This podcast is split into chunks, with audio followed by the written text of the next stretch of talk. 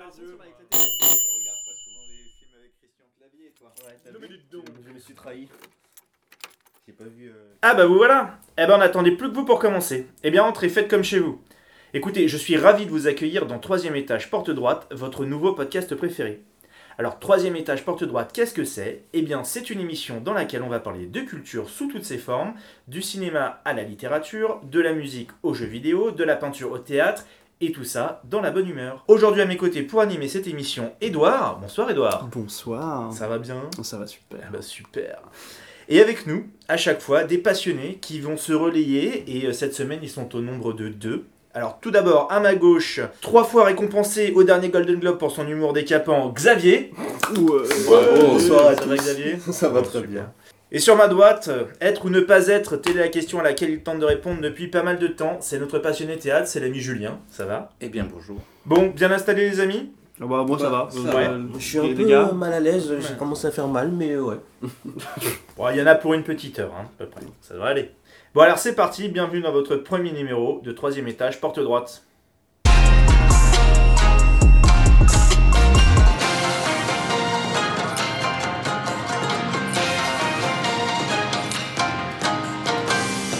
Bon, de quoi on va parler aujourd'hui, Julien? Tu nous as préparé quelque chose euh, aux petits oignons? Oui, très modestement, j'ai décidé de d'expliquer ce que c'est que le Festival d'Avignon.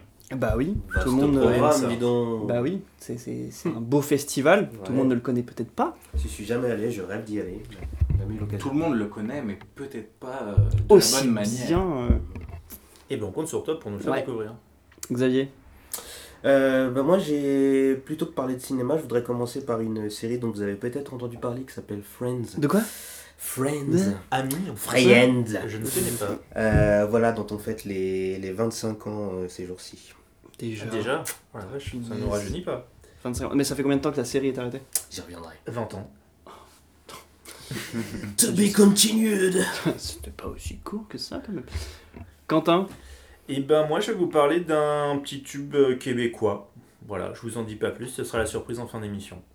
Ok, euh, j'aime bien les surprises. Tu es un homme plein de surprises. Euh, j'essaye, j'essaye, j'essaie de me tenir à cette discipline, mais c'est pas évident euh, tous les jours. J'y veux bien te croire. Euh, Xavier, est-ce que tu veux commencer? Eh bah, Parce que moi tes amis ils m'intriguent. Tes- Ouais. mes amis. Tes Bon, bah, bien. tes amis américains. J'ai bien commencé, ça, ça Tes amis new-yorkais Ils sont vachement sympas. Bon, alors oui, moi je voulais vous parler de la série Friends. euh, parce que ces jours-ci, euh, on fête, euh, comme je le disais en, en intro, euh, les 25 ans de la série. Euh, le premier épisode a été diffusé le 22 septembre 1994 sur la chaîne NBC aux États-Unis. Euh, c'est une série qui est produite par les studios euh, Warner. En France, ça a été diffusé pour la toute première fois en avril 96 sur, sur Canal Jimmy. ça, Canal sent, Jimmy. ça sent Non, bon le- les chaînes du câble. C'était Cam- c'était Jimmy ou Canal J? Non, c'est Canal J. Et euh, Canal non, non, c'était Canal. Canal Jimmy qui était euh, spécialisé en, en série série. télé.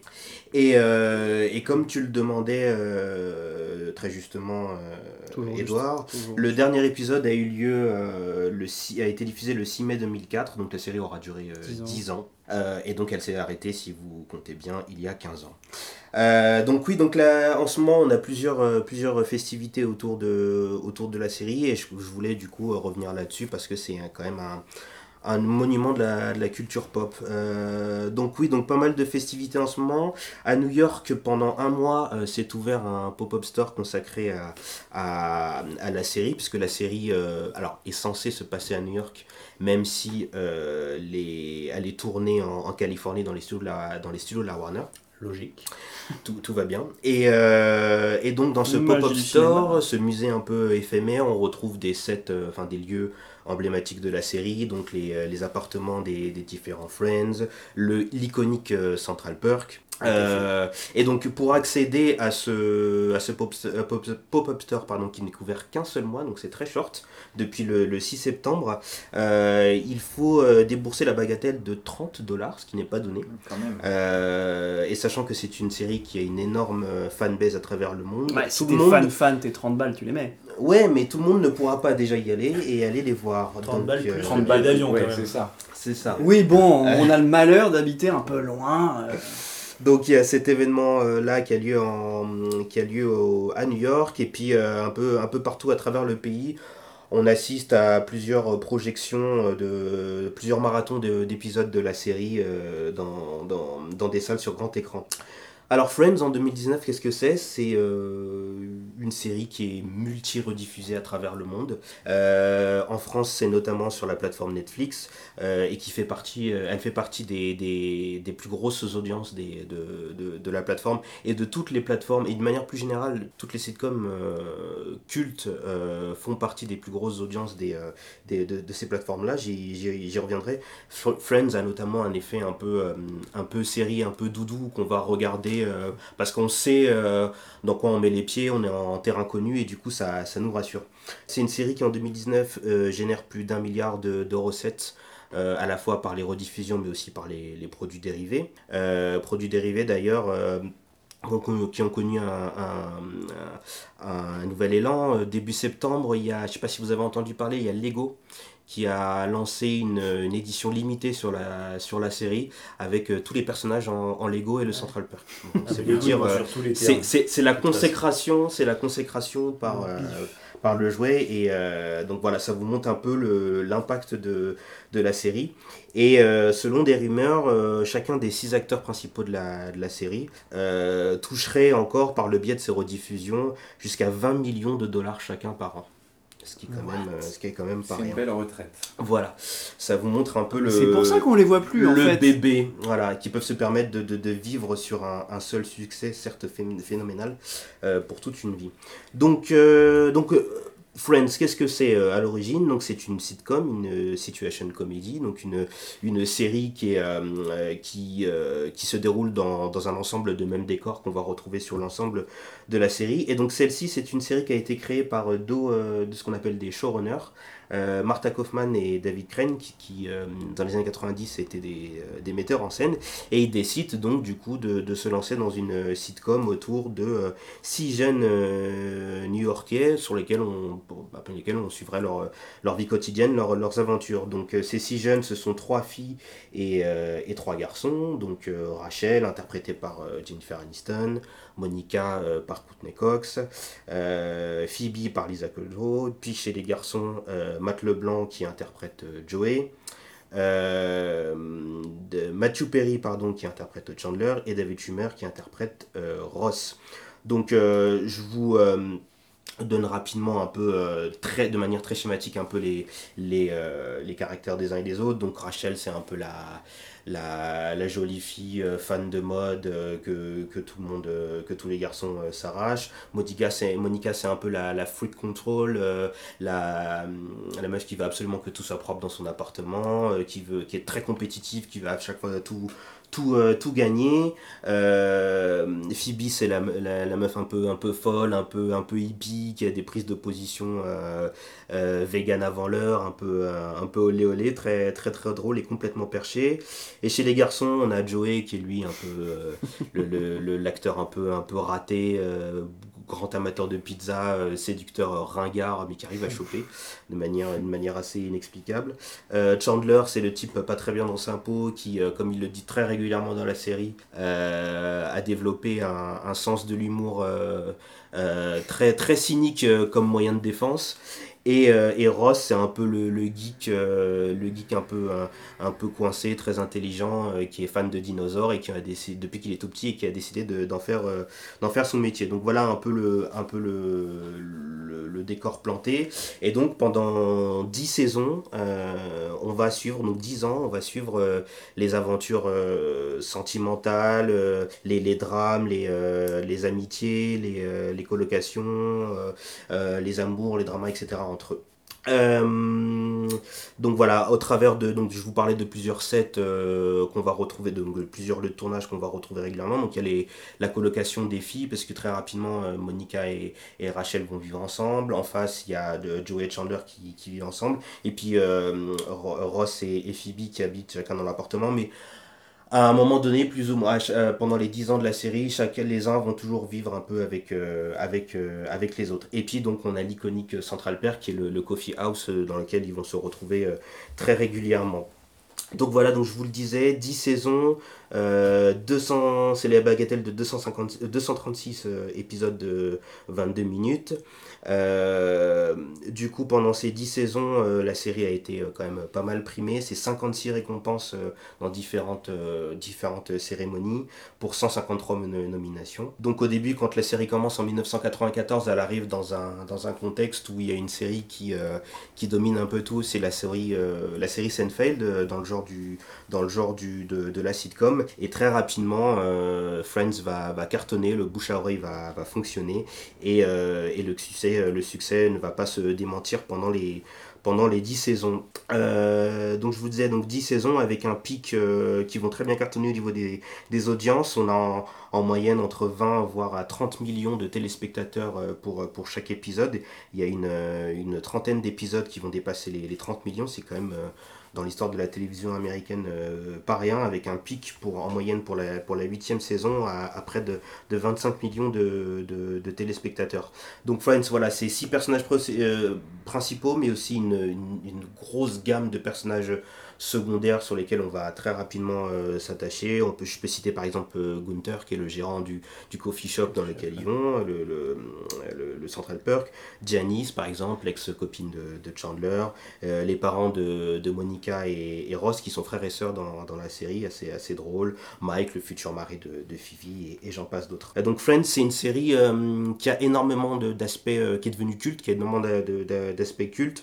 Déjà son générique, euh, voilà, si on était un podcast qui avait, qui avait des moyens, on aurait pu diffuser euh, l'extrait, mais voilà, le, générique est, est- est iconique, c'est des couples comme euh, Ross et bien évidemment Ross et Rachel, mais aussi Chandler et, et Modica. C'est des épisodes aussi qui scandent pas mal, qui nous permettent de pas mal nous confronter, euh, nous euh, par exemple Européens, à la vie euh, américaine, les épisodes de Thanksgiving, les épisodes de Noël, de, de, du Nouvel An, etc. Oui, et de nous fausser aussi euh, ce que c'est de vivre à New York. hein, Oui, que- oui, oui, c'est ça, voilà, c'est... euh, c'est euh, Et en coloc. Et en coloc. et, et- et en coloc, parce que, enfin, Ils sont censés pas avoir de thunes, ils vivent dans des appartes à 10 millions de, très euh, de dollars. très hein. très sympa donc voilà c'est euh, c'est pas toujours très très très crédible c'est aussi énormément de, de guest stars qui sont passés dans la série euh, qui fleurent euh, la fin des années 90 et le début des années 2000 donc euh, pêle-mêle euh, Brad Pitt notamment qui à l'époque était en couple avec euh, Jennifer Aniston euh, Bruce Willis, Jean-Claude Van Damme, Julia Roberts, Robin Williams, etc. etc. D'ailleurs, c'est assez drôle pour Bruce Willis parce que euh, Chandler et Joey sont dans la série de très gros fans de, de, de la saga Die Hard. Die Hard, donc le personnage principal est John McClane, interprété par Bruce Willis, sauf que il apparaît dans la série et ça tilte pas, donc c'est assez, euh, c'est assez drôle. Il jouait son propre rôle dans la série? Non, non, pas du tout. Il jouait un, un autre rôle qui avait rien à voir, mais voilà, c'est des, des petits clins d'œil comme ça, euh, assez sympas. Donc, je vous l'ai dit, c'est six personnages principaux qui sont, euh, suite à cette série, devenus des, des, des stars, mais qui après n'ont pas forcément réussi leur reconversion post, euh, post-Friends. hein. À mon sens, euh, à mon sens, je pense que celui qui s'en sort le mieux, ça serait David Schwimmer, donc l'interprète de Ross, qui a euh, joué dans d'autres, ensuite dans d'autres séries assez, euh, assez prestigieuses. Je pense notamment à, à Band of Brothers Ouais. ou à cette mini-série sur euh, l'affaire O.J. euh. Simpson, qui a également réalisé des longs métrages qui sont sortis au cinéma, quelques-uns en France, mais la plupart euh, aux États-Unis dans un circuit plus, euh, plus indépendant. Et euh, c'est des acteurs qui ont aussi euh, très bien géré leur, leur carrière, et notamment dans les. Alors je sais plus trop si c'est dans la, deux, dans la huitième, dans les, les deux dernières saisons, deux dernières saisons par, pardon, mais dans la dernière sur, qui ont re- renégocié les, leurs contrats et qui, à chaque épisode sur dans la dernière saison, se faisaient chacun un million de dollars par épisode. Euh, Eh ben, nous aussi. Voilà, donc c'est très, podcast, euh, très, euh, très intéressant. Et ça vous montre aussi à quel, euh, quel degré de, de, de, de- de notoriété et de pouvoir ils étaient, euh, ils étaient parvenus. Donc je vous ai parlé des, des audiences, c'est une série qui, euh, qui, euh, qui cartonne et qui euh, aussi cartonne en rediffusion. Alors comment on peut expliquer ce, ce, ce succès? Alors moi je trouve déjà qu'il y a une, une- une qualité dans, dans l'écriture, les épisodes sont... euh, après, il y a, y, y a 10 saisons, donc il y a forcément des épisodes plus réussis que d'autres, mais il y a une certaine fluidité dans les différentes histoires qui sont euh, euh, proposées dans les, épisodes, c'est bien huilé. Chaque chaque- tournage d'épisode est, vraiment très, bien, très bien calibré. C'est une série qui aborde vraiment énormément de, sujets, que ce soit euh, l'argent, l'amitié, le travail, les difficultés de la vie, etc. Euh, on, a, des personnages qui sont très attachants, qui sont très euh, charismatiques et que du coup on va pouvoir, dont on va pouvoir suivre le développement sur plusieurs, plusieurs saisons. Et on sent en fait qu'ils sont consistants et qu'ils pourraient exister en fait dans, dans, la vraie vie. Et comme on va les suivre depuis, euh, depuis le début jusqu'à là-bas, on a l'impression d'évoluer avec eux. On va développer une, une certaine empathie et une sorte un peu de, de, d'initiation en fait. On a l'impression qu'on, qu'on, les prend à une époque où ils sont pas très... Parce que c'est des hein, ils sont autour de 25-30 ans, même si les acteurs font un peu plus vieux, mais c'est entre 25-30 ans et on va, les, on va les quitter à la fin où ils auront bien, bien vieilli. C'est un humour très visuel, très... Euh, très caustique qui fonctionne bien, notamment avec le personnage de, de, de Chandler, mais qui, était, qui est vraiment souvent juste, il y a des ratés par moment. Euh, c'est aussi une, une, une, série qui, euh, qui maintenant est un peu datée, notamment avec le dispositif des, des rires enregistrés qu'on ne trouve plus trop maintenant, mais voilà, qui a aussi fait partie de son, son identité de sa patte. Et c'est énormément d'anecdotes de, de, de, tournage.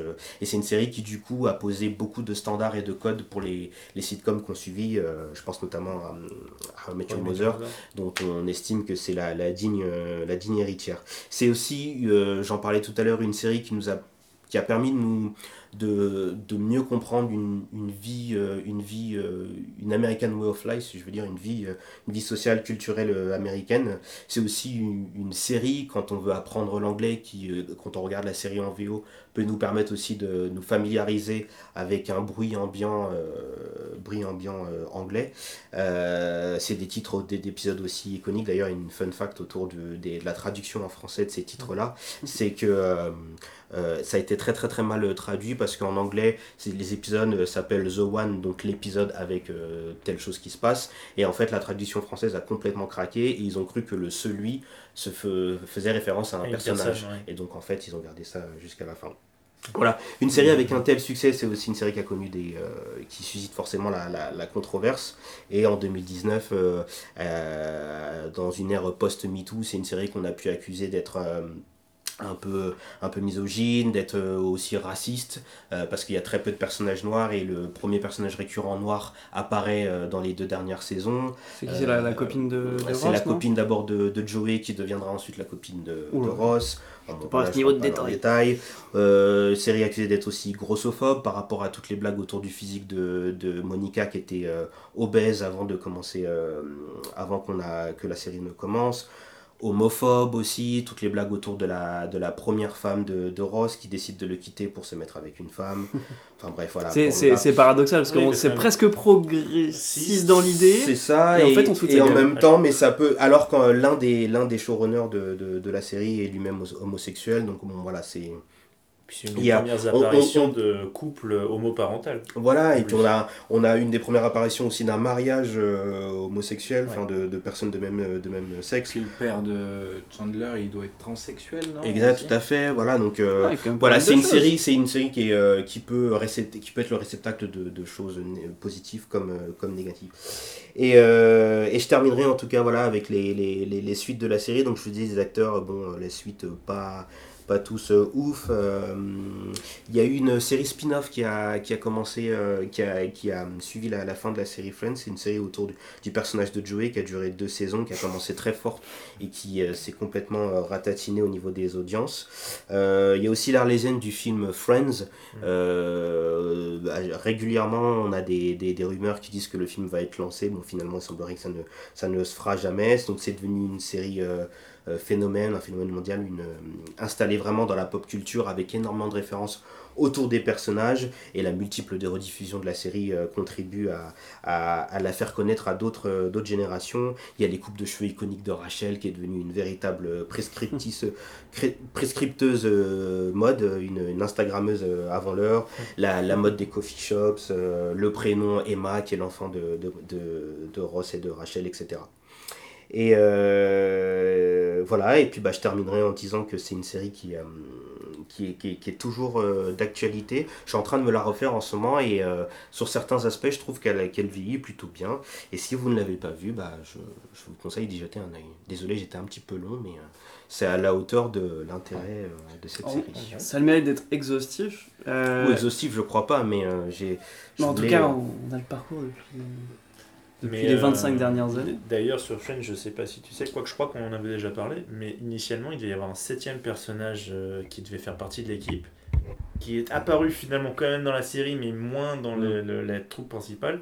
Pat le flic, ou je sais plus si c'était Pat, je crois le prénom, Ouais. Pat le policier ou Pat le flic. Il y a eu un flic. euh, Je crois que c'était lui, et ouais. en fait Pat il est venu sur 2-3 euh, épisodes, et puis Ouais, après il est plus ou moins Bah, disparu. il y, a- il y a énormément, je disais, il y a, énorme, il y a Ouais. full de- d'anecdotes de toute la série, notamment au début. Euh, Courtney Cox qui interprète Monica et Jennifer Aniston qui interprète euh, Mm. Rachel avaient auditionné chacun pour l'autre rôle en fait. Donc euh, Jennifer Ah. Aniston pour Monica et Mhm. Courtney Cox pour Rachel. Et finalement, au, au fur et à mesure des auditions, elles se sont rendues compte que l'une l'autre, c'était plus sympa qu'elles aient le, les autres rôles. Et puis il y a plein d'autres petites histoires comme ça. hein, qui, sont, et qui, qui font aussi le sel de la série, qui sont plus ou moins des rumeurs. Il y a la hum, Matthew Perry, le personnage qui fait Chandler, notamment, a, a été un, enfin, a été addict à la cocaïne, euh, qui a, qui a- qui beaucoup con- con- consommé pendant la série.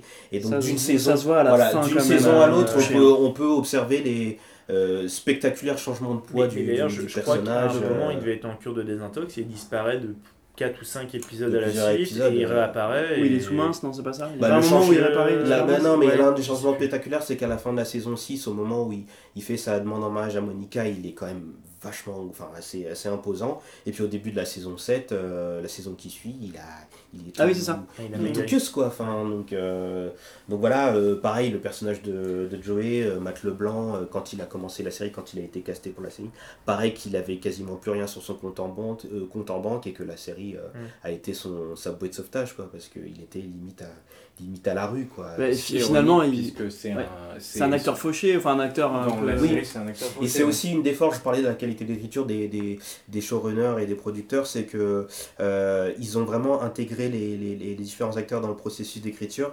Et je pense notamment euh, à Lisa Kudrow qui, dans la saison 4, euh, annonçait qu'elle était enceinte. Et ils ont décidé d'intégrer euh, sa grossesse dans la, dans la série. Elle est vraiment enceinte dans Donc, la série. elle est vraiment enceinte dans la série. C'est présenté sous un aspect très très très drôle, enfin complètement what the fuck. Donc, euh, donc voilà, c'est euh, c'est aussi euh, tous ces bruits de couloir, ces anecdotes, euh, ces, qui, qui, ces secrets de tournage qui contribuent à sa, à sa popularité. Et là, j'ai j'ai vu que pour les, les, les 25 ans, donc tu disais, euh, voilà, avec, euh, pour 30 euros, tu pouvais avoir les, les, les, les lieux, etc. Mais je crois que le canapé rouge, alors je, je sais pas s'il y en a un ou plusieurs, mais va voyager un peu à travers le monde Ouais, et va ouais. être dans des places un peu iconiques. Le canapé euh, rouge du Central Perk. Non, c'est plutôt celui du générique. je dirais Tu plutôt euh, Ah, dans le canapé de la fontaine. Mais qui est aussi une référence au, au canapé dans, Oui. dans le. Ok. effectivement. Donc voilà, a priori, ils devraient euh, voyager un peu partout à travers le monde Ouais. pour ceux qui ne peuvent pas aller aux États-Unis. J'ai l'impression que la, la série a repris une hype depuis un an ou deux, mais assez récemment en fait. Bah, avec le- les- l'essor des plateformes de streaming notamment, euh, donc sur Netflix elle est multi- euh, multi-rediffusée, elle fait partie des séries qui sont les, les plus consultées euh, alors que les plateformes s'eff- se- s'efforcent de, de produire des contenus originaux, elles restent quand même euh, très très très consultées. Et, et je pense que ça fait aussi partie de la hype euh, années 80-90. Oui, revival des années 90, on a en c'est clair. entre euh, Stranger Things, Voilà. Captain Marvel. Voilà. On évoquait la dernière fois le MCU, Captain Marvel qui se passe dans les années 90. euh, En même, en même temps, c'était mieux avant. Puis c'est ri- c'est rigolo parce que tu parlais de la série euh, de Jerry Seinfeld, c'est ça? Ouais, Et euh, c'est marrant parce que Netflix va retirer euh, Exactement. euh, Friends de son catalogue Et pour, anticiper. anticiper, ils vont mettre Jerry Seinfeld. euh, Ouais, Et j'ai qui arrivera, qui arrivera pas tout de suite du coup en, en 2021 parce que Netflix a- avait négocié encore les, les droits entre temps. Parce qu'il faut savoir aussi c'est que donc la Warner qui a produit la série va elle aussi lancer sa propre plateforme et bien évidemment va, rapatrier sa série sur sa propre plateforme. Avant d'être acheté par Disney. Comme, Oh tout, là comme tout le monde. Parce que Disney euh, rachète tout le monde. D'ailleurs, si Disney veut mettre euh, des sous dans le podcast, hein, n'hésitez pas. On peut passer la Reine des Neiges. On peut... oui, ça peut se faire. Bref, euh, bah merci en tout cas, Xavier. Bah de rien, c'était un plaisir. Euh, Ah. Julien Pardon. Mince. Voilà. C'était notre intermède musical. C'était l'intermède. Voilà, musical. ne- J'espère qu'on ne sera pas striké pour, euh, pour ça. Pour ça. Julien, tu voulais nous parler du festival d'Avignon. Eh ben ouais. beau festival. Ben c'est parti. Euh, cet été, je suis allé au Festival d'Avignon. De nom, tout le monde connaît ce festival, considéré comme le plus grand du monde. Oui, eh bien, replaçons quelques petites choses. Le Festival d'Avignon, c'est quoi? Eh bien, le Festival d'Avignon, c'est un peu le pile ou face d'une pièce, le recto verso de ta copie de bac, euh, le cramé et le pas cuit de ta crêpe. En fait, euh, il y a deux Avignon. On va commencer par les paillettes, le in, le in, c'est la partie officielle. À titre de comparaison, c'est le festival de Cannes du théâtre. Sauf que nous, on n'a pas de prix à la fin. C'est trop prétentieux, c'est trop ciné. En revanche, vous pouvez euh, en effet découvrir une sélection de spectacles choisis par le directeur actuel, Olivier Pi, et son équipe. Et là, c'est un florilège de clichés qu'on peut avoir sur, euh, le théâtre élitiste. Le spectacle de 3 heures en chinois surtitré, euh, le spectacle du metteur en scène russe emprisonné dans son pays, et cette année, architecture de Pascal Rambert. Je parlerai une prochaine fois du théâtre de Pascal Rambert, que j'aime et déteste à la fois, mais en gros, pour ceux qui n'ont pas eu la chance de le voir sur Arte, ce sont des monologues euh, de 30 minutes prononcés par plusieurs comédiens sans forcément d'interaction entre eux. Et c'est là où est le problème.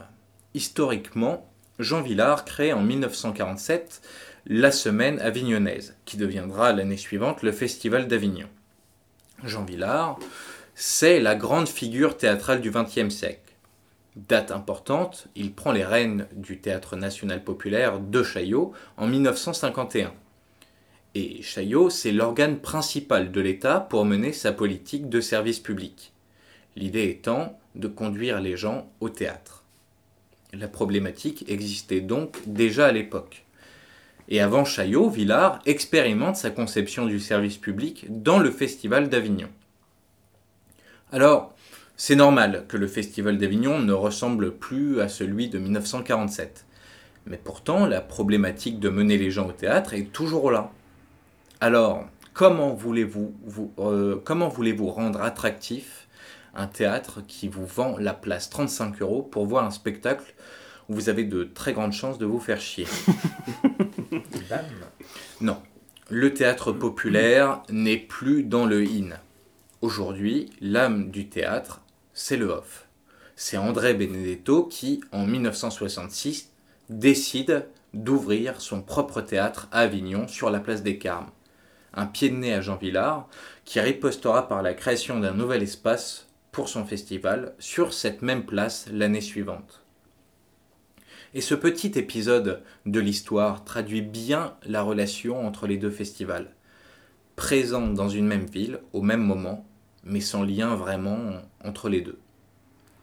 Les deux font du théâtre, mais l'un est payé pour être là, tandis que l'autre paie pour venir. Et le off, c'est un peu la démonstration de la difficulté d'être artiste dans le théâtre.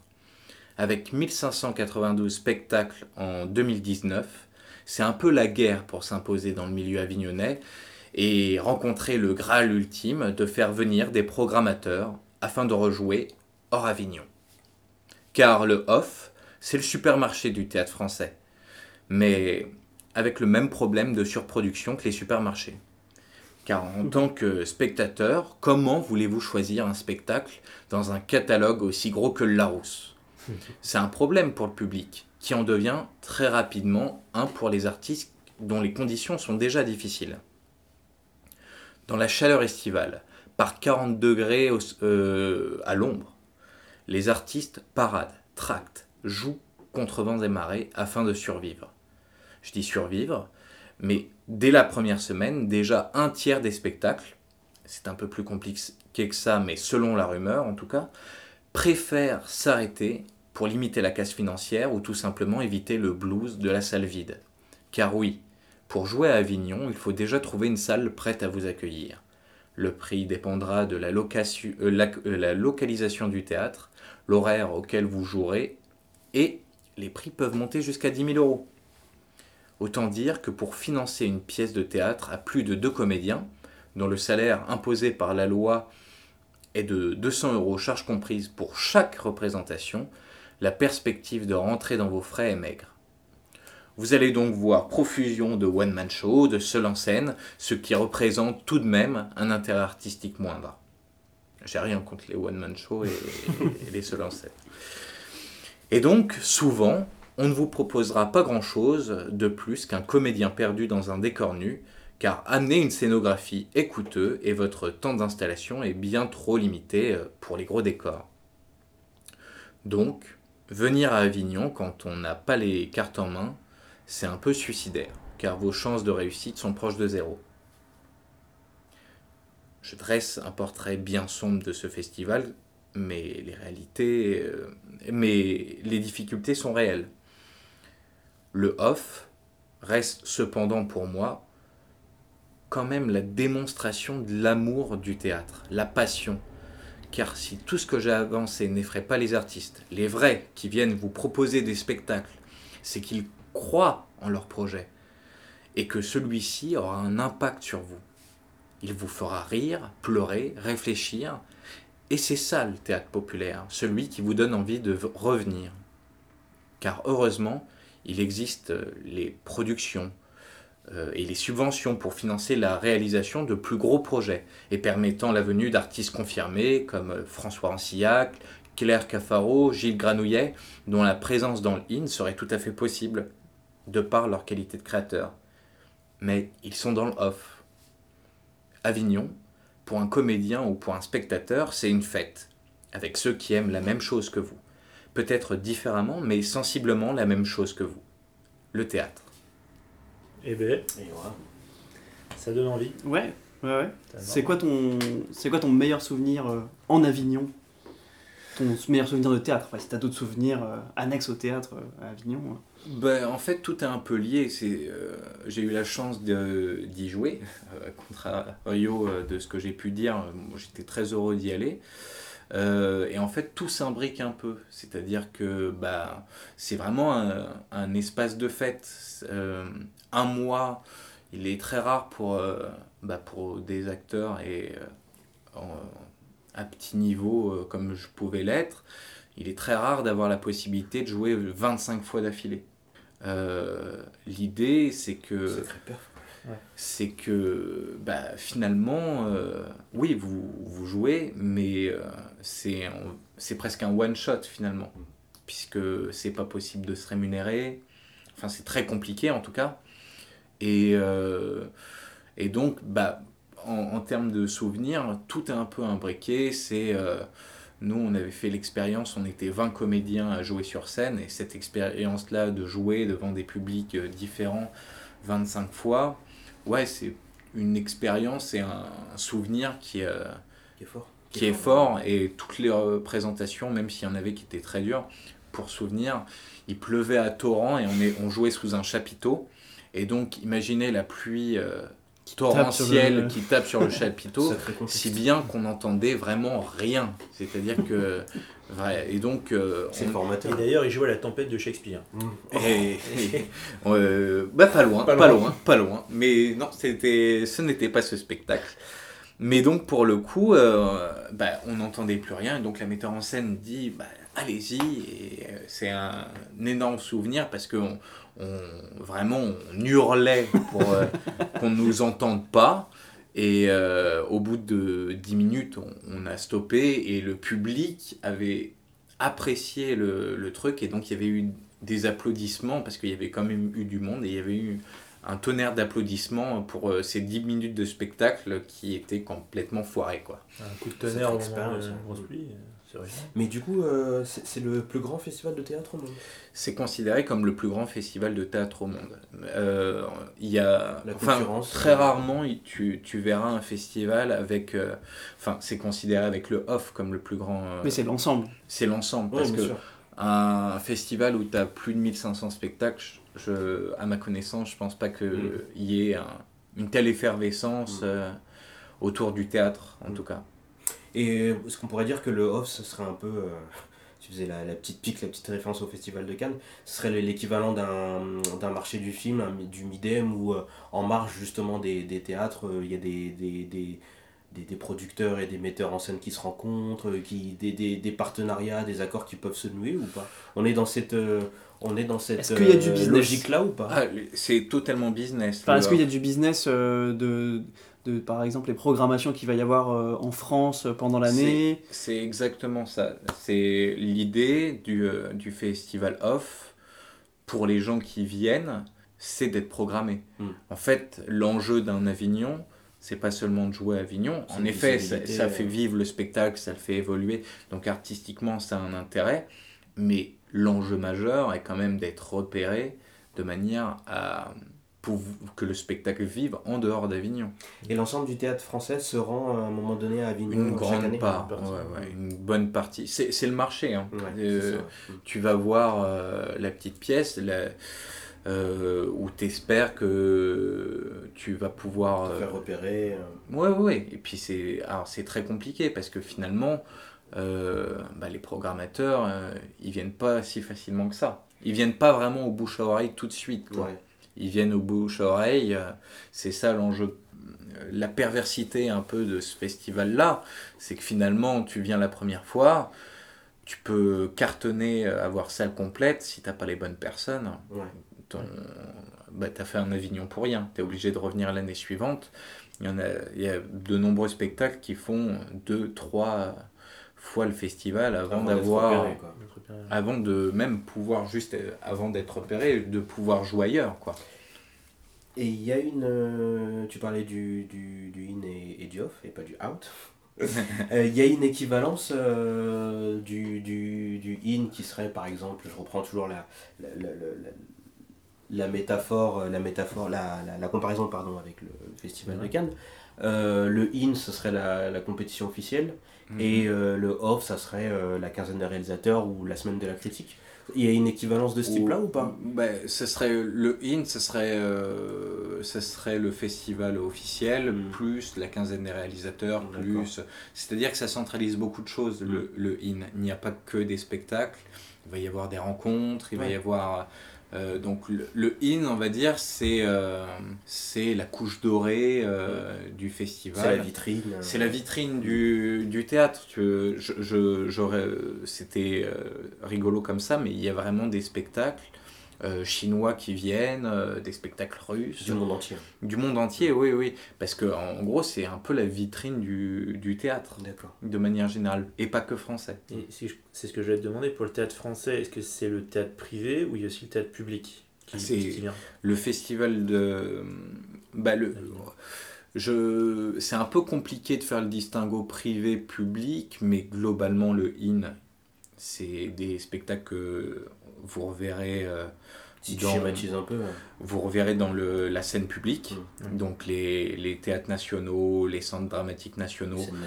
Voilà, tout ça, ces spectacles-là, la plupart du temps, qui sont dans le IN, vont faire la transition naturelle vers ces centres dramatiques-là, parce que le Festival d'Avignon est encore un organe... euh, euh, je, je, je me ravise, je suis même pas sûr en fait que ce soit encore un, un organe du service public. Mais en tout cas, les Mm. théâtres nationaux et les centres dramatiques nationaux sont des organes du service public. Et le fait est que ces spectacles-là font la transition naturelle. Pour euh, les programmations euh, du off, c'est un peu différent. Mm. C'est-à-dire qu'il n'y a, pas de- y a pas de recette. Ça dépend des gens qui viennent, qui ont entendu parler.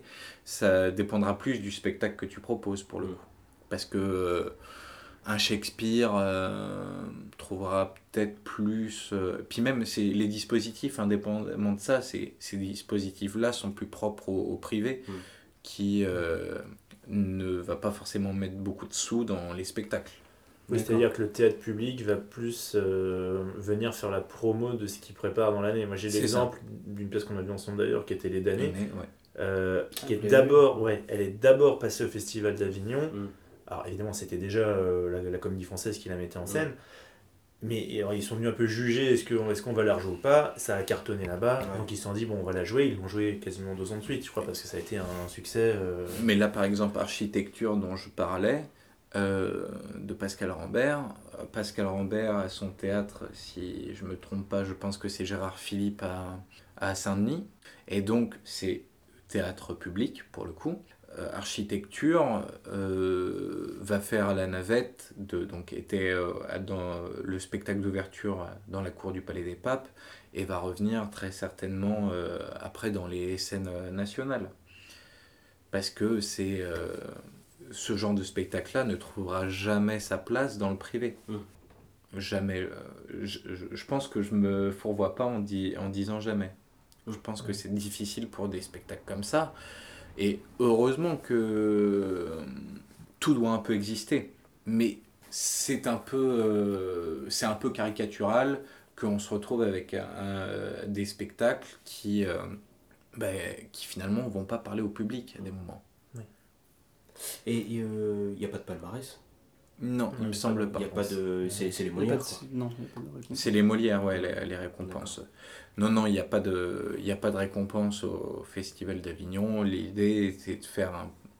Bah, c'est que je pense que je me trompe pas, mais le Festival de Cannes, c'est un film va passer euh, une fois. Mhm. Et il a passé son tour de compétition. Oui, il est projeté Alors que là, c'est vraiment une. Euh, l'idée, c'est quand même. C'est une promotion. Mhm. Donc, euh, ça va jouer plusieurs fois. L'idée, c'est qu'on le voit c'est plus déjà être sectionné c'est comme avoir euh, joué au festival euh, d'Avignon dans c'est déjà avoir gagné une consécration. Mais alors du coup est-ce que euh, le, des personnalités privées je pense à des gens comme Mouchkine ou Alexis Michalik qui sont déjà deux grands dans le monde du théâtre privé est-ce qu'ils viennent au dans le off du Mouchkine elle est déjà venue. Elle doit plus venir essentiellement elle doit plus venir maintenant. Mais le le théâtre du soleil. Enfin, Avignon, ça a été une place centrale. Je voulais pas rentrer dans les grandes lignes, mais notamment pendant mai 68, mm. il y a eu toute une révolution euh, en termes de théâtre. Et euh, la réunion des euh, directeurs de, des centres dramatiques nationaux, donc des scènes de la scène nationale, a débarqué à Avignon. La réunion pour décider de comment, comment on allait procéder et quelles mesures on allait demander, ça s'est passé à Avignon. Mm. Donc Avignon, ça reste une, place centrale et importante de, du théâtre. Et Mnouchkine euh, y était, par exemple. Mm. Il n'y a, y a pas d'interdit, je pense. Le, Olivier Pied, c'est le directeur actuel. Euh, il est en, il a, c'est des, les, directeurs euh, ont des mandats de combien de temps? Ça marche comment tout ça, le, niveau de la direction? Eh ben, je, je, ne sais pas. Euh, je ne sais pas en fait si ça fonctionne de la même manière qu'un théâtre national ou, ou un centre dramatique national. Euh, en général, c'est des, euh, vu que c'est des scènes publiques, c'est des contrats signés, signés avec l'État.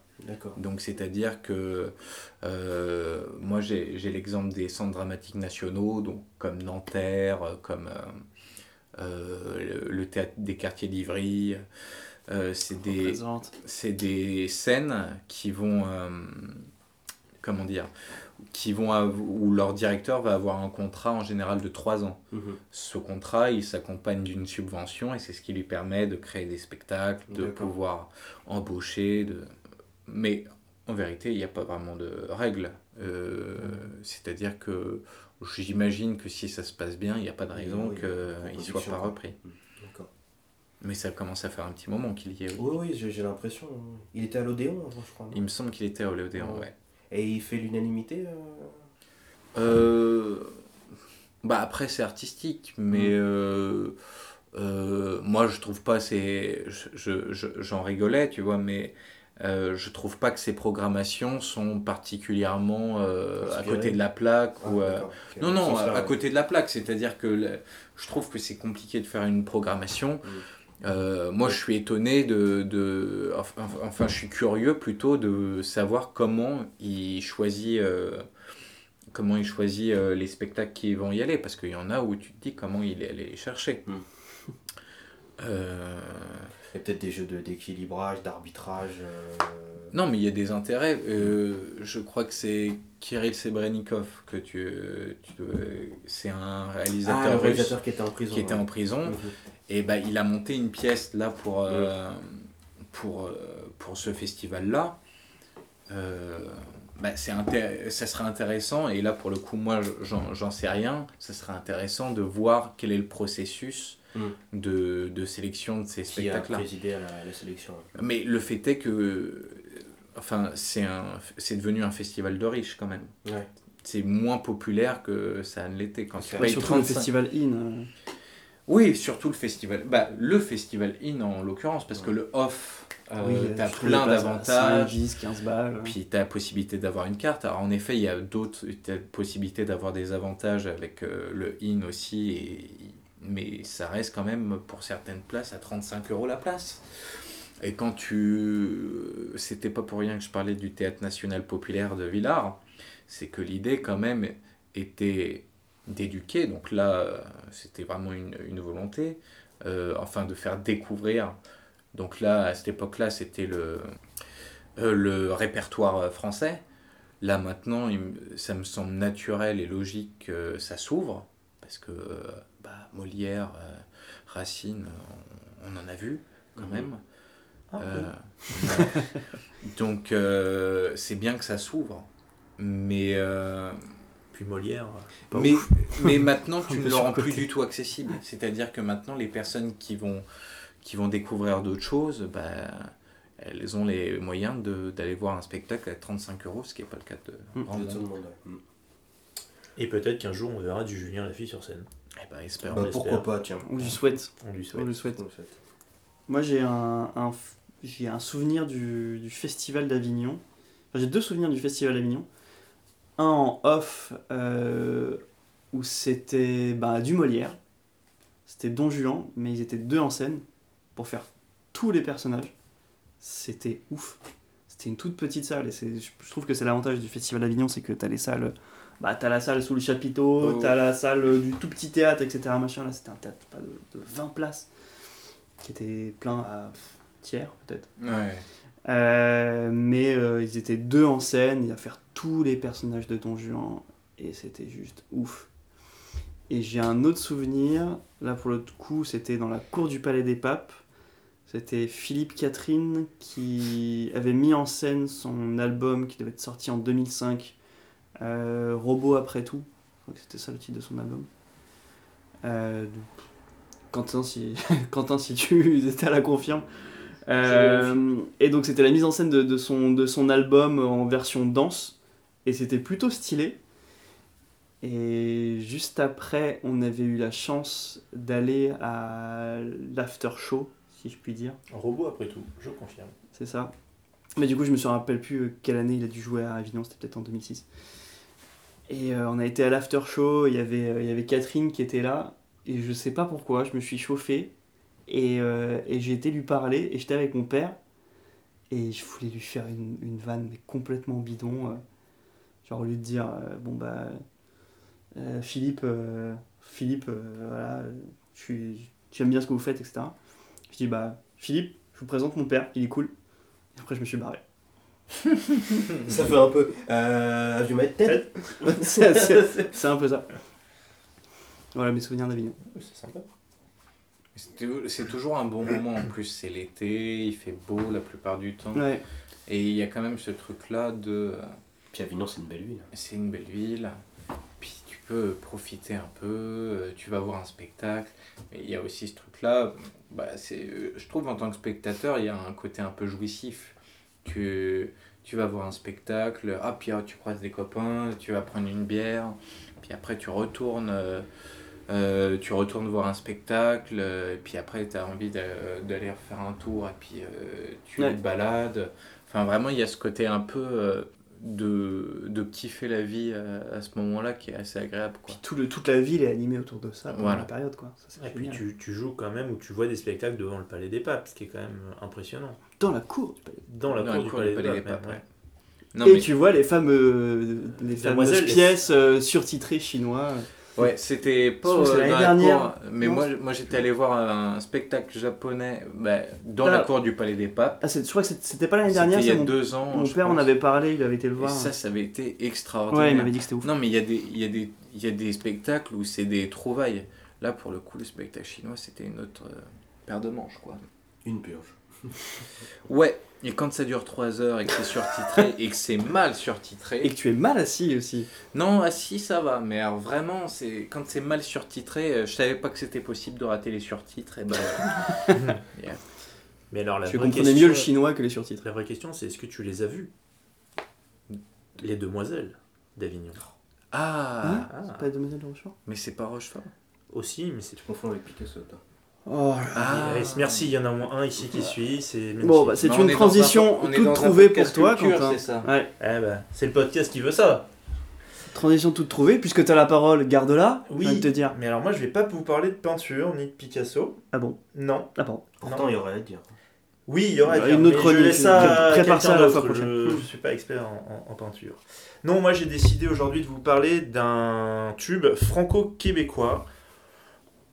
Ou plutôt d'un tube québécois devenu le tube français de cet été. Euh, après un premier album en 1965 et un passage en tant qu'animatrice radio sur Radio-Canada, voilà qu'en 1969, Nicole Lapointe, plus connue sous le pseudonyme d'Isabelle Pierre, décide de revenir à la chanson. Grâce à une reprise de Frida Bocara, 100 000 chansons, pour ceux qui connaissent, elle signe un contrat chez Barclay Canada et retrouve le compositeur et producteur Stéphane Venn, avec lequel elle a déjà collaboré en 1965 sur son premier album. Stéphane Venn lui écrira et lui composera toute une série de succès entre 1971 et 1973. Et dans un même temps, alors qu'il compose la bande originale du film Les Mâles, réalisé par euh, Gilles Carle, euh, une histoire de polyamour dans les bois, à la sauce québécoise, entre deux hommes et une femme, je vous laisse aller découvrir ça sur, euh, sur YouTube, c'est assez génial. Sur, ouais, sur YouTube, t'es sûr? Oui, oui, bon. oui, il y a des extraits sur YouTube, au moins une bande-annonce. euh, ça, ça vaut le détour. Et, euh, et donc, il propose, il propose donc Stéphane Verne à Isabelle Pierre d'interpréter la chanson thème du film. Le temps est bon. La chanson, si vous voulez, connaît un certain succès pour l'époque. Pour rappel, on est peu de temps après le Summer of Love, donc le thème de la chanson parle au public, et du coup le single apparaît sur le vinyle d'Isabelle Pierre l'année suivante, en 1972. Et après ça, et bah après ça, il faudra attendre 40 ans pour pouvoir réentendre cette ode à la liberté sexuelle. Et c'est d'abord dans le film de Xavier Dolan, Les Amours imaginaires, qu'elle réapparaît. Je pense que tu t'en rappelles, euh, Xavier. J'ai malheureusement pas vu celui-là. Eh ben voilà, Ah c'est voilà, bon, un échec. Bah, c'est dans une scène, euh, moi j'ai pas vu non plus le film, donc je compte un peu sur toi pour, euh, pour m'aider. Mais c'est une scène voilà, qui rend, qui, quoi, qui rend clairement, clairement hommage au, au film de, de Gilles Carle. Mhm. De mémoire, c'est, je crois qu'on on revoit un peu la même situation. C'est euh, deux hommes et une femme, sauf que c'est le, le- oui, c'est un triangle amoureux. Je crois que c'est du triangle amoureux. Enfin, il faudra vérifier. Euh, voilà. Et, si donc l'histoire de cette chanson aurait pu s'arrêter là, comme un simple clin d'œil de cinéphile à un metteur en scène qui l'a inspiré, elle va finalement rebondir bien loin du Saint-Laurent, ici chez nous, en France. En 2012, un jeune DJ connu sous le nom de DJEJ tombe par hasard, ou plutôt avec l'aide d'un ami canadien, sur cette chanson Le temps est bon. Il passe environ une heure sur le morceau, le remix, déstructure les couplets, laisse le refrain tel quel. Il le fait écouter à son ami, qui dès lors crie au génie. S'ensuit alors un pressage de 300 exemplaires de son album Dancing Chords and Fireflies, ainsi que la possibilité de le télécharger gratuitement. C'est là qu'un internaute décide de poster le son DJEJ sur YouTube, et là, bam, succès immédiat. Ce dernier atteint rapidement le million de vues, puis quelques années après, les 8 millions de vues sur YouTube. Pas mal pour une heure de boulot, j'espère qu'on en fera autant. oui, mais voilà. L'histoire s'arrête pas là. En 2016, alors que le mix de DJEJ cartonne, un jeune trio de DJ français, le groupe Bon Entendeur, encore peu connu à cette époque, décide de se réapproprier à leur tour cette chanson d'Isabelle Pierre. Et ça marche. Euh, le groupe voit les choses en grand au point qu'en 2018, le manager du groupe se rend au Canada, négocie les droits de la chanson avec Stéphane Venn et les ayants droit d'Isabelle Pierre, et obtient l'autorisation, après négociation, d'exploiter la chanson. La version Le temps est bon de Bon Entendeur devient alors la version officielle, et, officielle et légale en France. Et du coup, la version des JUJ, bah, poubelle. Plus aucune trace sur les plateformes de streaming et de téléchargement, ni sur YouTube. L'histoire ne dit pas si les deux parties sont restés bons amis, mais une chose est sûre, c'est que le temps n'effacera pas l'amour que chacun porte à cette chanson. Et si 50 ans après sa création, le temps est bon continue de marcher, c'est que parler de cul, de ciel bleu et de liberté, et bah ça fait encore rêver. Et euh, est-ce qu'il y a puis une grosse diff de, de remix entre euh, la version de DJEJ et de Bon Entendeur? Alors, Ou c'est le même Non, principe, pas- alors, c'est- euh, c'est- le même principe. Il y a- les, les puristes te diront même que euh, Bon Entendeur a- aurait plus ou moins piqué la version des JEJ et passe, aurait, au début de leur tournée passé ce, ce- La première version sa des première JEJ. version des JEJ. Voilà. Après, euh, j'avoue qu'il faudrait que je réécoute la version de DJEJ pour vraiment comparer les deux, mais euh, je pense qu'elles sont assez proches, mais quand même différentes. Je pense pas que les, je pense pas que l'équipe de Bon Entendeur soit amusée à faire un copier-coller de, de ce tube-là. Non, non, mais bon, en tout cas, et on est sûr que Bon Entendeur l'avait écouté ce morceau euh, de DJEJ On est sûr qu'ils l'avaient écouté. euh, oui, euh, oui, oui, oui. A priori. euh, Ils ont oui. pas eu la fulgurance. quoi. Bah, ça ressemble. Enfin, dans mon souvenir en tout cas de la première version et de cette version-là, c'est quand même très très proche. Et je pense qu'ils se sont largement inspirés. À la différence, c'est qu'ils ont été. Pardon pour des jeudis plus malins, c'est-à-dire qu'ils ont été acheter les droits, ils ont été négocier tout ça, et, et puis ils ont remporté la mise. Mm. Après, peut-être que des JEJ n'avaient pas les moyens de se payer les droits aussi de la chanson. Et le billet d'avion. Et le billet d'avion, on en revient toujours là. Ouais, sacrée histoire. Hein. Mais ouais, Non, mais Théo Dolan, du coup, moi, en termes euh, d'extrait musical, je pense à ce, à ce passage du film Mommy avec, euh, avec Céline Dion qui te réhabilite. euh, qui te réhabilite Céline Dion euh, de manière spectaculaire. Ah ouais, alors moi j'étais plus sur le morceau d'Oasis dans le même film. Ah ouais. Quand ouais. il ouvre, il ouvre en grand Ouais, quand, euh, euh, l'écran, la chanson, je sais plus Bah, laquelle c'est. Wonderwall, euh, non, euh, je sais plus Je si c'est. Wonderwall ou si c'est pas plutôt. euh, Je crois pas que ce soit Wonderwall. non, pas. Stand By Me, je Ouais. sais plus. Enfin, voilà, Non, moi c'est plus le, le Céline Dion, la danse dans la cuisine qui Ouais. m'a marqué parce qu'il y a un effet un peu euh, libérateur, cathartique, etc. Donc euh, c'est pour ça que c'était. euh, Mais ouais, et du coup tu m'as donné envie de, de, de, de voir les amours imaginaires Voilà. et de me faire le reste de la filmo de- Donc en fait, la musique, ils s'en foutent, ce qui compte c'est le film. des formations professionnelles, si je puis dire. Eh bien, en tout cas, ça nous aura donné envie d'écouter ça. Ça nous aura envie d'aller au théâtre, j'espère, d'aller Bah, à Avignon. aussi. Bah oui, c'est important. C'est c'est une belle. euh, C'est un bel art, le théâtre, tout de même. Euh, accessible, il faut le dire aussi. Oui. Oui, Et puis, euh, et puis peut-être vous rematez Friends.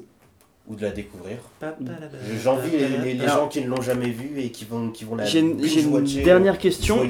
Est-ce qu'on a le droit de spoiler Friends, sachant que c'est fini depuis 10 ans? Je pense 15 que- ans. Quinze- Exactement. non, 15 ans, Merci. pardon, ouais. Ah, si, Merci. tiens, attends. Ouais. Euh, Moi j'écoute les chroniques. Ça, ça a duré 10 ans, mais ça, Bon, ça Après, depuis 15 ans. comme je vous le disais, c'est devenu quelque chose de tellement iconique que même si on spoil, c'est pas. Parle je pense près que- du micro, je t'en Je pense que c'est pas là, euh, c'est pas là que se situe forcément, euh, forcément le plus gros intérêt.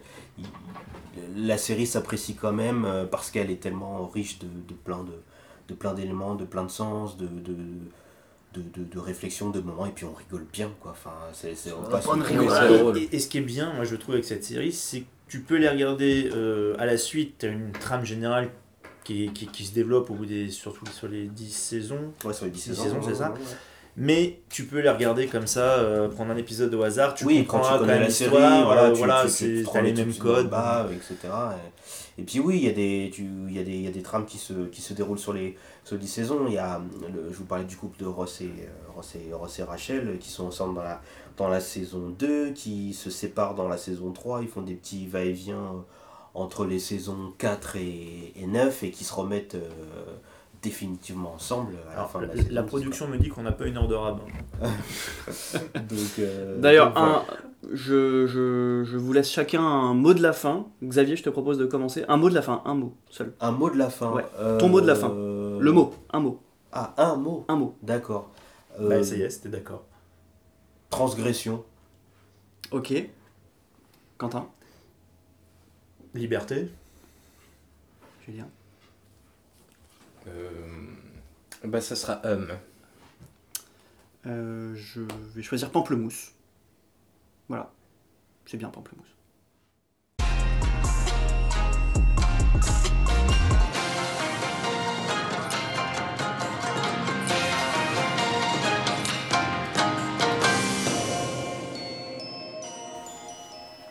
Eh ben écoutez, c'était troisième étage porte droite. On espère que vous avez apprécié ce moment. On sait pas encore sur un deuxième épisode, on espère.